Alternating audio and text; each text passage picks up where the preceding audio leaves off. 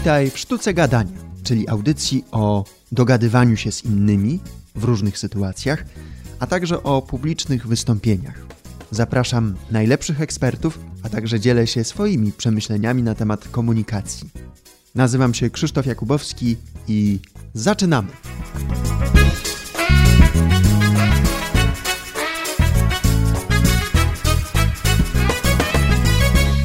Jeżeli marzysz o tym, żeby zostać lektorem albo mówić tak sprawnie jak lektor, to ten odcinek jest dla Ciebie. Łukasz Konopka, zawodowy lektor, podzieli się wskazówkami, jak zostać lektorem. Podzieli się także swoją inspirującą historią o tym, jak postanowił być lektorem i nim został. Zapytam go o środowisko lektorów, o kuchnię tego zawodu i tajemnice – Zanim jednak zaproszę Cię na rozmowę, to przypomnę Ci o możliwości wsparcia sztuki gadania. Możesz zostać patronem tej audycji, wchodząc na serwis patronite.pl ukośnik Jakubowski. Możesz niewielkimi cegiełkami wesprzeć moją działalność w tej audycji, pomóc mi ją rozwinąć, pomóc docierać częściej, zapraszać tak samo wspaniałych albo jeszcze wspanialszych gości i nagrywać w lepszej jakości. Nie pozostawię cię z niczym, za każdą pomoc ofiaruję coś w zamian. Co to dowiesz się wchodząc na stronę www.patronite.pl ukośnik Jakubowski. A teraz zapraszam cię na rozmowę z Łukaszem Konopką. Łukaszu, bardzo się cieszę, że cię widzę, a tym bardziej cieszę się, że cię słyszę w sztuce gadania. Dzień dobry, witaj. Dzień dobry, cześć. Mam do ciebie tyle pytań, że nie wiem, czy się zmieścimy w jednym odcinku, ale spróbujemy. Myślę, że masz sporo wskazówek dla tych, którzy chcą być lektorami, ale też Twoja historia jest inspirująca. Zacznę od takiego pytania: co jest dla Ciebie pociągającego, atrakcyjnego w zawodzie lektora, że postanowiłeś się tym zająć, no i też włożyć w to pewnie trochę pracy, energii? Wiesz co, przede wszystkim nie wybrałem sobie tego zawodu na samym początku, bo ludzie mi podpowiadali, że mam taki inny, troszeczkę niższy głos, a na tamten czas byłem tancerzem zawodowym, więc podróżowałem, tańczyłem hip-hop i to była moja bajka. Dopiero po dwóch, trzech latach, kiedy już zacząłem trenować ten głos, e, zacząłem się zakochiwać w tym zawodzie. Zacząłem się zakochiwać w tym, że można na fajny sposób interpretować teksty, że można modulować głos, że ten głos staje się takim narzędziem, które jest w sumie nośnikiem niesamowitych emocji, no bo czy nagram reklamę, czy przeczytam film, serial, druga osoba, widz, będzie dzięki mnie mógł zrozumieć to, co nagrywam, więc jak zacząłem to wszystko rozumieć i widzieć, jaką to ma siłę przekazu, no to tym bardziej w to wchodziłem głębiej i głębiej, aż teraz po tych czterech latach po prostu już y, no, jestem zawodowym lektorem i, i, i robię to. No. Jeśli pozwolisz, to posłuchajmy takiej próbki sprzed ilu lat? To jest próbka z 2012 roku. Posłuchajmy. Dzień dobry. Nazywam się Łukasz Konopka. Mam 20 lat. Ukończyłem technikum gastronomiczno-hotelarskie i jestem zawodowym tancerzem od 5 lat. Jest to moje pierwsze nagranie. Szczerze? Nie mam żadnego doświadczenia z mikrofonem i pracowaniem w studiu, ale jestem człowiekiem, który przede wszystkim ma marzenia i cele. Oto jedno z nich.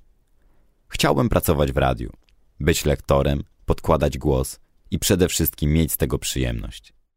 I ta jest nagrana przed tą twoją przygodą lektorską, przed tym twoim przygotowaniem, czy w trakcie?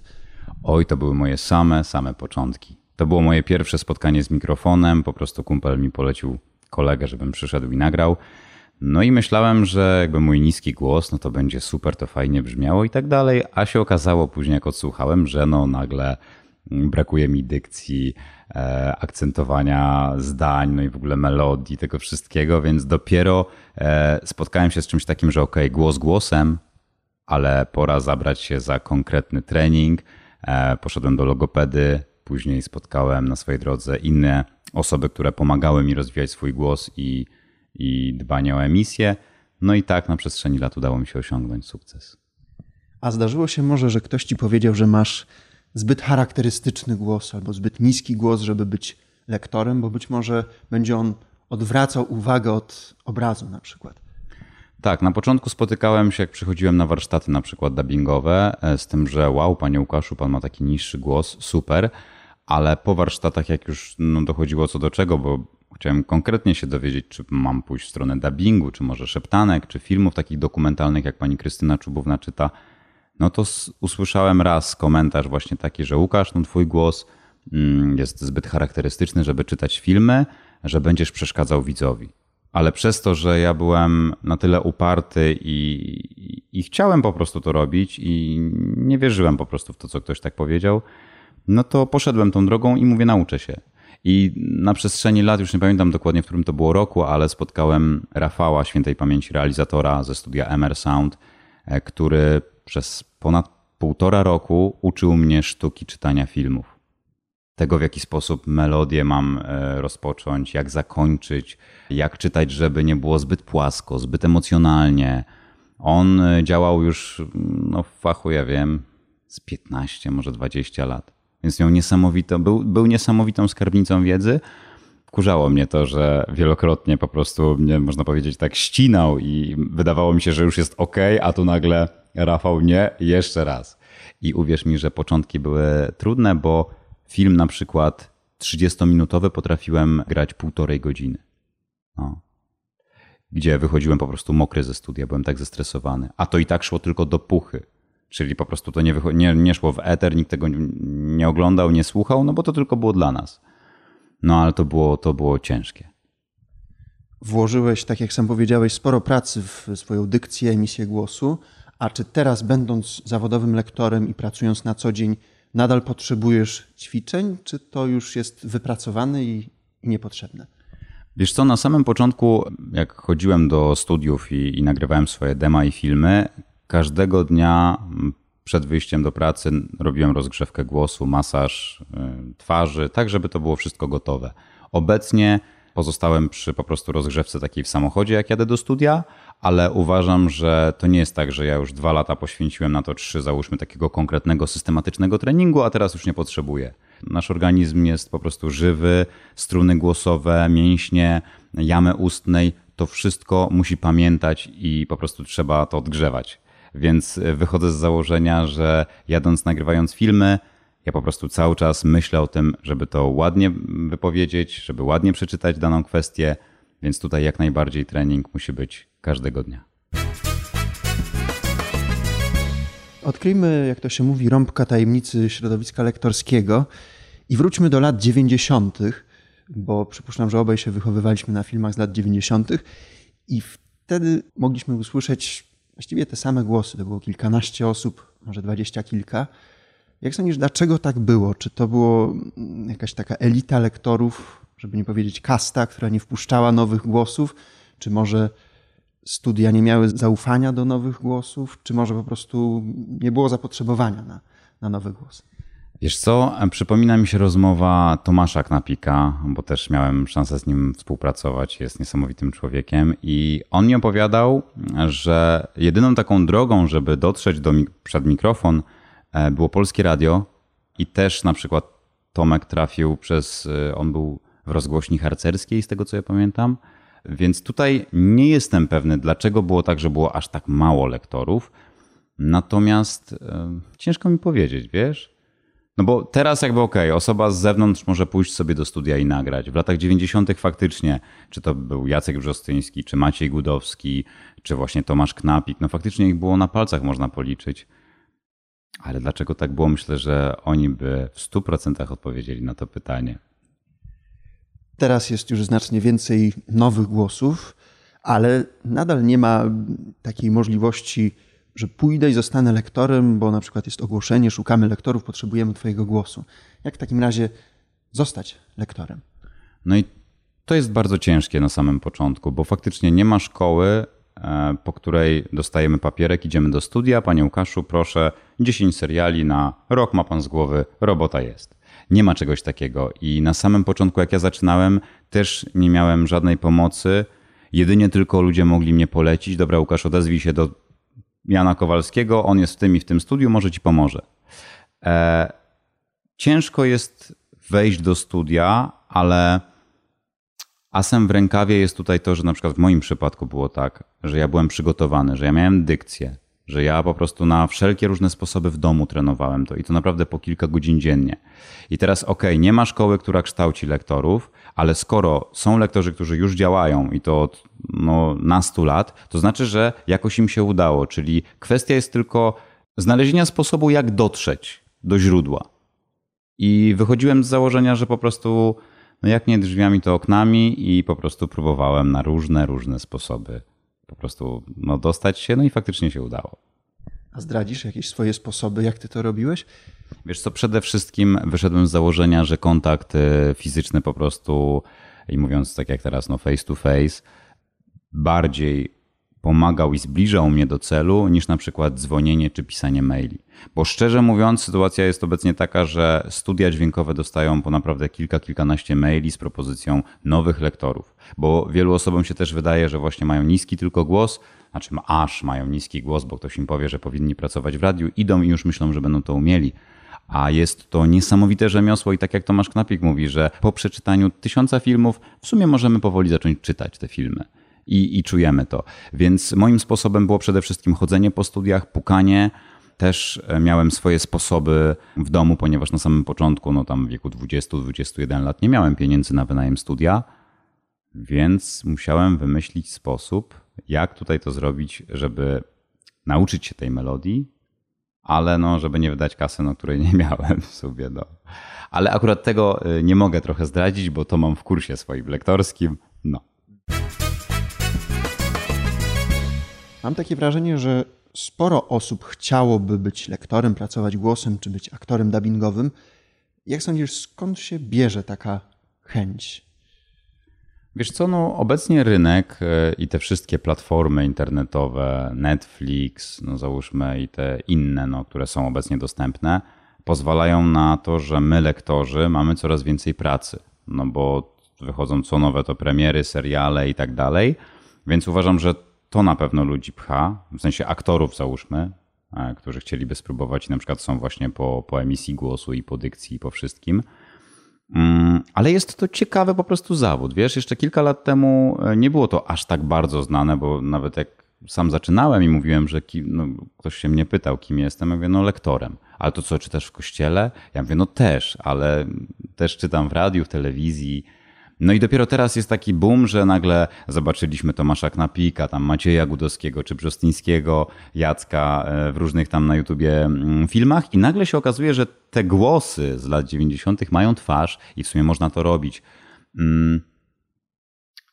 Jest to, uważam, trochę takie aktorstwo, ale cię po prostu nie widać, a słychać. I to też jest intrygujące. Nie dla wszystkich, ale uważam, że dlatego ten zawód też jest ciekawy, bo Dostaję tekst, jadę do studia i nie wiem do końca, co przeczytam. Nie wiem, jak będę musiał zinterpretować to, bo jest klient, który mi troszeczkę narzuca, wiadomo. Wedle jego uznania to wszystko musi być fajnie przeczytane. I to jest dla mnie niesamowite, bo nie jestem non-stop w komfortowej sytuacji. Jestem wystawiany na próbę. I sztuką też jest, jadąc na takie nagranie, przeczytać to w taki sposób, żeby być dopasowanym do klienta. Bo mi się na czasami wielokrotnie miałem sytuację, że mi się wydawało, że wow, super, przeczytałem reklamę na uśmiechu, po czym słyszę e, w odsłuchu, no panie Łukaszu, za mało uśmiechu. A ja miałem wrażenie, że już 200% było, dalej się nie da, ale dzięki klientowi wykrzesałem z siebie kolejne 100 i po chwili tam doszliśmy do, mm, do kompromisu i do tego, że no, udało się. Czyli ta praca jest rozwijająca, potrafi być fascynująca, ale przypuszczam, że może też być y, monotonna i nudna. I to też może warto powiedzieć dla tych, którzy chcą być lektorami, że to nie jest tak różowo, tak się domyślam przynajmniej.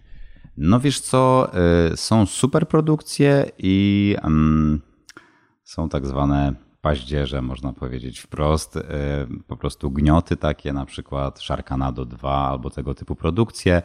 E, z Tomaszem Knafikiem o tym gadałem, on mnóstwo czytał takich rzeczy i po prostu mieliśmy ubaw. Ale tak, no niestety są czasami produkcje, które nie przypadają do gustu.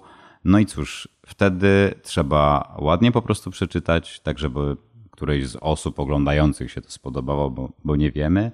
No ale ja wielokrotnie miałem takie produkcje, że wiedziałem, że czeka mnie trzy godziny takiego po prostu fizycznego przeczytania z interpretacją, ale wiem, że nic ten film załóżmy mi nie wniesie do życia. I niestety, no faktycznie, no jakby, ale to wydaje mi się też, że chyba w każdym zawodzie są czasami momenty i spotkania te lepsze i te gorsze, więc tutaj no, no po prostu ja, ja doceniam każdy film, każdą reklamę, każdą produkcję. No chyba, że naprawdę mm, przed rozpoczęciem jej nie podoba mi się projekt, no to po prostu powiem nie.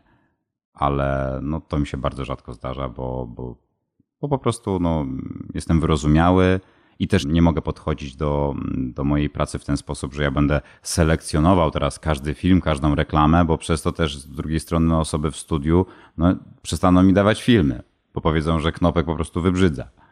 Więc no, tak to wygląda.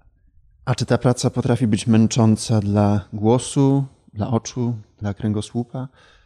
Wiesz co, jeśli chodzi o mnie, no to rekordy mam po 9-10 godzin filmów jednego dnia, gdzie zaczynałem pracę o 7 rano, kończyłem o 22. No i tutaj e, ta pasja, do, takiego dnia pasja do, do czytania trochę znika pod koniec już, bo e, po prostu no, oczy wysiadają, a bardziej dochodzi do czegoś takiego, że czytam załóżmy film i nie pamiętam o czym czytałem, dosłownie dwie minuty wcześniej. Po prostu mózg już mi wyłącza się i nie jestem tego w stanie opisać, ale no lecę na takim automacie. Po prostu lecę na automacie i to już nie jest fajne. Druga sprawa, siedzenie, gdzie nie możesz za bardzo się poruszać przed mikrofonem, no bo wiadomo, że to wszystko słychać, e, no powoduje, że no jesteś non-stop w skupieniu, w, takim, w takiej gotowości i kiedy się kończy, załóżmy taki maraton po 8-9 godzinach czy coś, no to dochodzi do czegoś takiego, że po pół godzinie po prostu wyłącza mnie. I miałem takie coś, że przyjeżdżałem do domu, trochę mnie mdliło, no to nie wiem, napiłem się lampkę wina i po prostu momentalnie na przykład zasypiałem. I nie, nie byłem w stanie tego wytłumaczyć. Po prostu to było duży wysiłek. No. Może nie fizyczny, ale psychiczny. Czyli nużąca dla umysłu, ale czy dla głosu potrafi być to męczące? A, bo tego faktycznie nie wspomniałem. Słuchaj, e, w moim przypadku na szczęście nie tak bardzo. Przez to, że trzy lata mi zajęło dojście, w sensie sam trening, logopedii i to wszystko, co się wydarzyło, zanim zostałem profesjonalnym lektorem, to mnie przygotowało na takie sytuacje. Owszem, jak na przykład mam nagrywanie e, reklam w Eurosporcie, gdzie też rekordy mam po godzinę i to non-stop takiego dynamicznego czytania, a później jadę na 3-4 godziny filmów szeptankowych, gdzie non-stop gadam, no to faktycznie ten Eurosport daje mi trochę w kości, później czuję dyskomfort, że w sumie dwie, trzy godzinki by się przydało odpoczynku, no ale wiadomo, że no, czasami nie ma takiej możliwości. Więc ten głos męczy się, ale męczy się wtedy, jeżeli nie jesteśmy przygotowani do tego czytania, bo wielokrotnie słyszałem historie, gdzie osoby były, miały piękny głos i to fajnie wszystko wychodziło, byli na topie, a później nagle po dwóch, trzech latach okazuje się, że jakieś guzki występują, dolegliwości w gardle, no i niestety człowiek przestaje czytać. No mamy, mamy jeden instrument i tutaj na początku trzeba o niego mocno zadbać, po to, żeby później czytać wiele, wiele lat. Czy sądzisz, że każdy może być lektorem, czy trzeba mieć jakieś predyspozycje, które dała natura i to jest po prostu nie do przeskoczenia? Uważam, że każdy, kto poświęci wystarczającą ilość czasu, jest w stanie pracować i czytać pięknie. To zależy od tego, ok, asem w rękawie będzie niski głos, będzie niesamowicie wysoki głos, będzie głos bajkowy, taki aksamitny. No niektóre kobiety, jak spotykam, na przykład Olga Pastuszka, to jest bardzo znana lektorka reklamowa. No, jak pierwszy raz y, usłyszałem ją przez telefon, miałem okazję porozmawiać, no po prostu rozpływałem się. To jest coś niesamowitego, więc okej, okay, jeżeli ktoś ma taki głos, no i taką barwę, pięknie, wystarczy wyszlifować dykcję, E, zrozumieć akcent w języku polskim, nauczyć się melodii i to jest dużo prostsze niż osoba, która załóżmy no ma przeciętny głos i chce zostać lektorem. Oczywiście tu, tu chodzi o po prostu o pracę, o systematyczność, bo ja na przykładzie no, byłem tancerzem zawodowym. U mnie w rodzinie nikt nie tańczył, musiałem od samego początku słuchać muzyki, nauczyć się e, taktów w ogóle tego, gdzie wchodzi ósemka, gdzie się kończy, a inne osoby i moi znajomi umieli to od razu, bo na przykład rodzice przez całe życie sobie słuchali super muzyki. Więc tutaj jest kwestia, to jest, to jest ciężkie do porównania, ale uważam, że poświęcając się temu w 100% i trafiając na dobre osoby, które cię poprowadzą, jesteś w stanie e, zdziałać cuda i po prostu czytać. Zależy, jaki masz po prostu cel, jaką masz wizję. No ja zaczynając pracę, ok, postanowiłem sobie, że chcę być lektorem, chcę czytać na początku, mówię bajki. Dobra, no to zacząłem czytać bajki, zacząłem jeździć po przedszkolach i tak dalej, no i gdzieś tam zaczęło mi się to mm, podobać, wychodzić. Później postawiłem sobie poprzeczkę, dobra, to będę czytał filmy e, dokumentalne. No to jak teraz czytać filmy dokumentalne? Później ktoś mi zaproponował, Łukasz, a nie chcesz poprowadzić imprezy? Ja mówię, kurde, nigdy nie prowadziłem, przecież to jest stres, przecież to jest rozmowa tak w ogóle przed publicznością. Dzięki temu, że tańczyłem i wychodziłem na scenę, no to byłem przygotowany na na to, że ludzie będą na mnie patrzyli. Więc tutaj bagaż doświadczeń życiowych e, się liczy, no i otwartość i wiara w to, że ok, nie robiłem tego, ale spróbuję. Wyjdzie, to wyjdzie, nie, to nie, nic się nie stanie. A dla tych, którzy marzą o tym, żeby być lektorem, co sugerujesz, od czego w ogóle zacząć? Takie pierwsze kroki. Uważam, że najpierw trzeba pójść do logopedy, bo nie jesteśmy sami w stanie określić i znaleźć, wyłapać błędów, jakie możemy mieć z dzieciństwa, naleciałości, niedbałości, które są po prostu przez to, że się, nie wiem, no, no, z przyjaciółmi, z rodziną i tak dalej, no ale ktoś mówi niewyraźnie w naszym towarzystwie, gdzieś tam możemy to troszeczkę przechwycić. I dużo osób ma wrażenie, tak też się spotkałem, że mówi, no ale przecież ja mam super dykcję. A później siadają przed mikrofonem, no i nagle okazuje się, że no ej, tutaj ci brakuje tego, tutaj za bardzo, tu gaśniesz. No i o co tutaj chodzi? No bo kłania się logopeda. Taka osoba, dobra taka osoba, która naprawdę zna się na fachu, tak jak pani Irena Sałkowska, do której chodziłem, bo byłem u jednego logopedy. Opowiedziałem o swoim życiu przez 5 minut jej na samym początku. Ona na kartce A4 wypisała wszystkie moje błędy. I dobra, panie Łukaszu, zaczniemy od tego. I ja po prostu dostawałem kartki do domu, 2-3 godziny, 4 każdego dnia, z przerwami oczywiście, no bo wtedy tylko wieczorem tańczyłem, więc miałem czas. Wracałem tam dwa razy w tygodniu, chodziłem do niej przez dwa miesiące. I co spotkanie robiłem progres. Co spotkanie pani Rena była w szoku, że w sumie Łukasz, no widać, że wypracowałeś to w domu. A mi zależało, więc to robiłem. Bo wiedziałem, że jak poszedłem na warsztaty dubbingowe, na przykład przed pójściem do logopedy, mówili mi, że okej, okay, fajnie, barwa super, ale musisz oszlifować diament. Czeka cię bardzo, ale to bardzo dużo pracy, bo miałem krzywe zęby, miałem cztery aparaty na zębach. Nie otwierałem ust, nie używałem warg język miałem po prostu, no wszystko było do poprawy, można powiedzieć. Dlatego trzy lata mi zajęło, e, zajęło wyćwiczenie tego. Już pracujesz kilka lat w tym zawodzie, więc y, możesz się nazwać lektorem. A jak na ciebie reagują ci nestorzy tego zawodu, którzy pracują 20, 30, 40, może nawet 50 lat? Wiesz co, powiem ci, że o dziwo podchodzą do mnie, mam takie wrażenie, z szacunkiem, że jest taka młoda krew. Mm, czasami sobie żartują, jakieś podśmiechujki robią gdzieś tam w studiu, że o, młody przyszedł czytać, dobra, wskakuj do dziupli, nie? Ale e, jest takie coś, że na przykład spotkałem się kilka razy z tym, że na przykład ktoś właśnie z tych starszych lektorów wchodził i tam słuchał chwilę.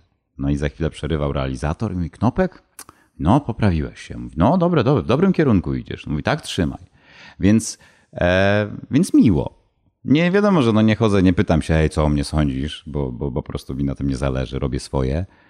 Ale jest takie coś, że uściśniemy sobie dłoń, a dla mnie to jest w ogóle zaszczyt, że ja mogę mijać w korytarzach e, Jacka Brzostyńskiego czy Knapika. No po prostu to jest spełnienie marzeń. No ja się wychowywałem przy nich, te głosy po prostu słyszałem zasypiając gdzieś na kanapie, jak miałem, wiesz, 12 lat, bo leciał film na Polsacie, e, a tutaj po prostu ich widzę, więc powiem ci, że miło jest. Wiedzą, że, wiedzą, że jestem pracowity, szanują mnie chyba za to, więc jest tak pozytywnie.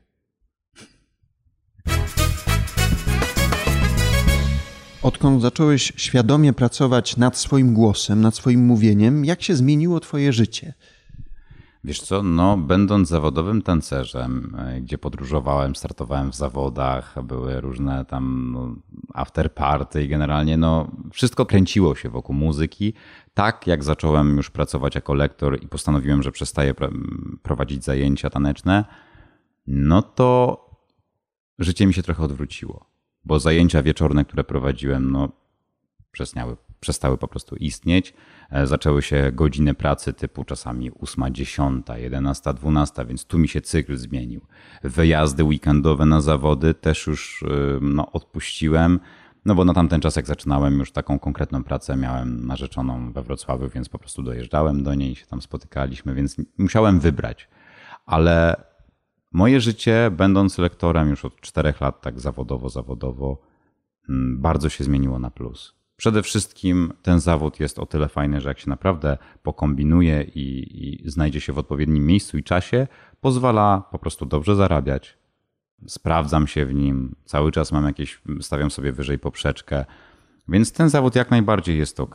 Żyjemy w takim kraju, że lektor jest potrzebny w telewizorze, że osoby są do niego przyzwyczajone. W innych krajach nie ma lektorów takich, że jest no, jeden głos pod cały film. Mamy też dubbingi. No w dubbingach akurat nie, nie działam, no tam miałem może z 3-4 epizody, w tym główny do Battlefielda, ale jeżeli chodzi o pracę głosem, to jak najbardziej jestem zadowolony i moje życie idzie do przodu z tym wszystkim. No.